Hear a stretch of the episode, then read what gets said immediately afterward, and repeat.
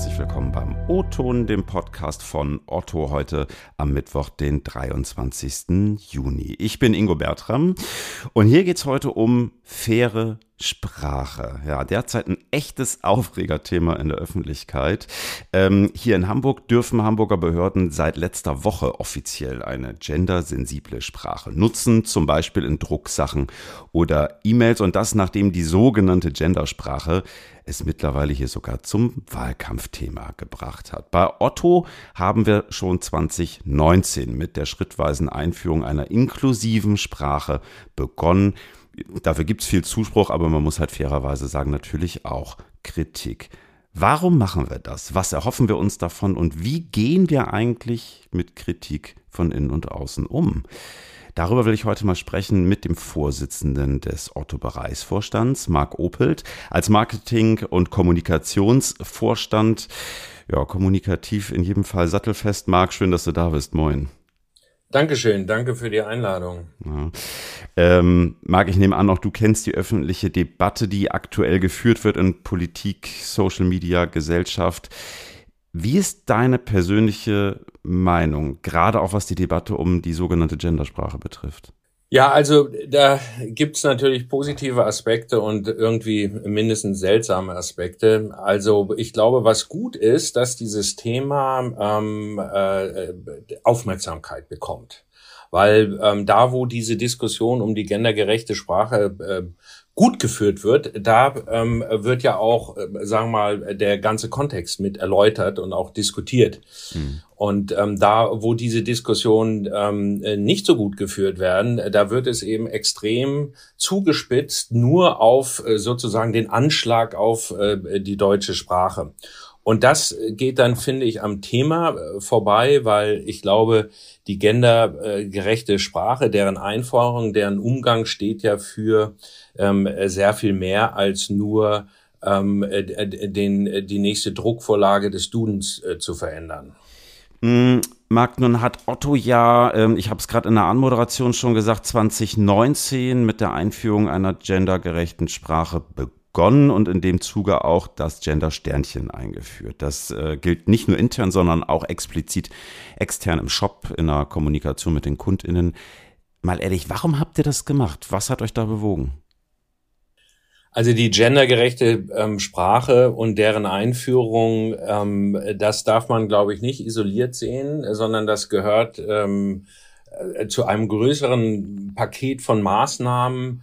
Und in Summe, das, was darunter steht, das hatte ich ja eben auch gesagt, dass die Diskussion darum eben immer auch im Kontext geführt werden muss. Da geht es eigentlich um ein klares Bekenntnis zur Vielfalt, zur Toleranz, zur Fairness, und das Thema fair ist ja bei uns in der DNA eigentlich eingraviert und nicht erst seit gestern. Wir finden das Thema Fairness auch in dem Code of Ethics der Otto Group, aber wir finden es auch sehr, sehr explizit in unserer Positionierung von Otto, der Marke Otto. Fair, inspirierend, persönlich. Und das meinen wir ernst. Und das drückt sich an ganz verschiedenen Stellen aus in der Art und Weise, wie wir mit KundInnen umgehen, mit MitarbeiterInnen, wie wir auch mit PartnerInnen umgehen, aber auch eben, wie wir mit Sprache umgehen. Und da kommt die gendergerechte Sprache natürlich ins Spiel. Und auch hier setzen wir damit Ausrufepunkte, was uns wichtig ist. Und das ist der Kontext, den man hier nennen muss. Jetzt gibt es aber ja trotzdem insbesondere zum Gender-Sternchen auch in der Öffentlichkeit teils deutliche Kritik, ne? Also hast selber gesagt, es wird die Sprache verschandeln oder sei Ausdruck einer, ja, am Ende überkorrekten linken Identitätspolitik. Ist das so? Hast du keine Angst, dass man sich durch solche Maßnahmen vielleicht auch Kundinnen vergrault? Also ich glaube, was immer gut ist, den KundInnen zuzuhören. Und das tun wir auch. Auch das hat Tradition bei Otto. Man muss aber so eine Diskussion, wenn man sich zu diesen Schritten entschieden hat, auch aushalten und durchhalten. Und man muss sich ins Benehmen setzen. Und man muss dann auch die Leute darauf hinweisen, dass das falsche Topic ist, um Ideologie zu diskutieren. Und wenn das sozusagen diese Einführung einer solchen gendergerechten Sprache in diese Richtung interpretiert wird, dann muss man da einschreiten. Dann muss man sagen, das hat damit nichts zu tun, sondern Sprache prägt Wahrnehmung. Und wenn wir eine solche Reichweite über unsere ganzen Kommunikationskanäle haben, dann kommt mit dieser Reichweite auch Verantwortung. Und zwar Verantwortung in den Botschaften, Verantwortung aber insbesondere auch für die Sprache. Und ja, das ist zuweilen anstrengend, und man muss aber immer wieder sozusagen diese Diskussion aus dieser Enge von Sternchen und Doppelpunkten und Bindeschriften rausnehmen und auf die größere Bühne der Toleranz, des Umgangs miteinander zurückbringen und dort diskutieren. Ja, ich finde, da sprichst einen guten Punkt an. Eine inklusive Sprache oder auch faire Sprache, wie du selber sagst, geht ja am Ende über das Gender-Sternchen hinaus, ne? Also man ist dann ja schnell auch dabei, Begriffe zu ersetzen oder zu neutralisieren. Ich muss mal so ein bisschen dran denken, im Englischen die Stewardess oder der Steward ist ja längst auch durch den Flight Attendant ersetzt worden und keinen stört's, ne? Jetzt habt ihr bei Otto den Begriff Kolonialstil schon vor längerem aus dem Shop streichen lassen. Auch so Begriffe wie Blacklist, Whitelist werden gerade in der IT kritisch hinterfragt. Wie ernst sind solche Vorstellungen? Was bringt das? Ist das nicht nur Marketing? Nein, das ist viel mehr als Marketing. Das hat was damit zu tun, auch Veränderungen zu gestalten. Jetzt genau an der Stelle eben Veränderung von Sprache und dem, was wir formulieren, was wir behaupten, was uns wichtig ist, das ganze Thema Fairness, Toleranz, dass sich das auch wiederfindet, wenn wir darauf hingewiesen sind. Wir haben mittlerweile 6 bis 7 Millionen Artikel auf unserer Plattform, und wir holen uns ja auch PartnerInnen hier mit ihren Sortimenten auf unsere Plattform und müssen dort immer wieder gucken, wie Bild und Text ist das, entspricht das unserem Code of Ethics etc. Und da werden wir immer wieder auf solche Worte wie Kolonialstil und andere Sachen stoßen, die wir dann verändern werden. Also mal ein ganz komisches Beispiel. Ich habe vor einiger Zeit mal wieder einen James-Bond-Film gesehen, aus den, so mit Sean Connery, Handsome Guy und so. Und in der Erinnerung denkst du, oh, das ist so ein Klassiker. Und dann guckst du den und dann fallen dir eben irgendwie ein paar Dinge auf. Also dass es ein sehr schlichter Plot ist. Aber auch die ganzen Dialoge sind diskriminierend und extrem frauenfeindlich. Und wenn du dich dann selber beobachtest, dann merkst du plötzlich, was über die Jahre sich auch zum Positiven verändert hat und was dir wichtig ist. Du würdest das heute vielleicht überhaupt nicht mehr ertragen, so einen Film zu sehen, ohne mindestens zu schmunzeln oder dich fast aufzuregen.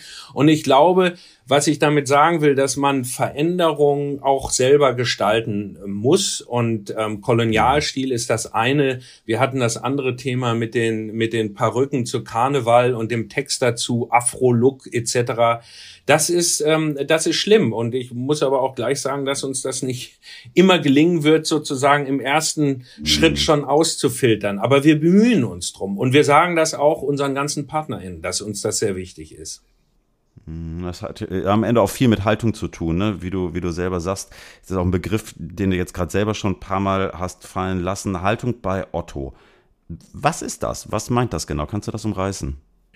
Also wir haben diese Haltungsdiskussion vor einigen Jahren angestoßen aus verschiedenen Gründen heraus. Also einmal, um auch die Positionierung einzubetten, aber wir haben uns vor allen Dingen auch damit auseinandergesetzt, was wir glauben, was wir für eine Haltung brauchen, um dauerhaft ein großes Ausmaß von Veränderung auch gestalten zu können und auch auszuhalten.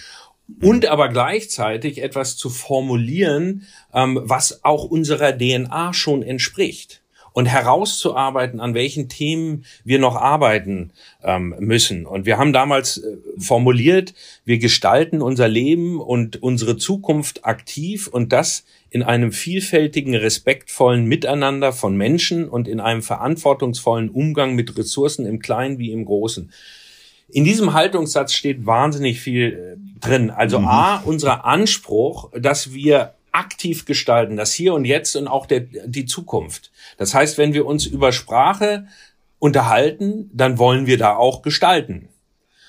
Und auch drücken wir hier aus, dass wir ein respektvollen, toleranten Umgang gestalten wollen, miteinander. Auch das ist uns eben sehr wichtig. Und deswegen findet man auch das alles wieder. Und ich glaube, also bevor es jetzt pathetisch wird, aber ich glaube ehrlich, dass langfristig die Haltung und die Arbeit an dieser Haltung dir auch als Unternehmen einen Wettbewerbsvorteil generiert. Weil dadurch mit der Auseinandersetzung und der Gestaltung aber auch tatsächlich du ein Klima stiftest, was viel mehr Veränderung auch zulässt. Und ich glaube, das ist wahnsinnig wichtig in der Branche, in dem, was wir eben bei Otto auch tun. Und insofern passt das schon alles gut zusammen.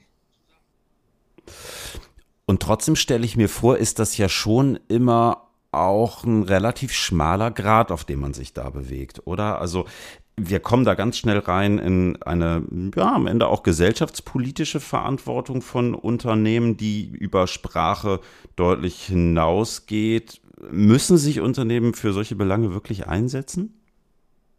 Ich finde schon. Ich finde schon, und das, was ich meinte mit unternehmerischem Handeln, kommt Verantwortung, insbesondere wenn du ein Unternehmen bist, was wirklich auch eine enorme Reichweite generiert und ständig auf ganz vielen Kanälen kommuniziert.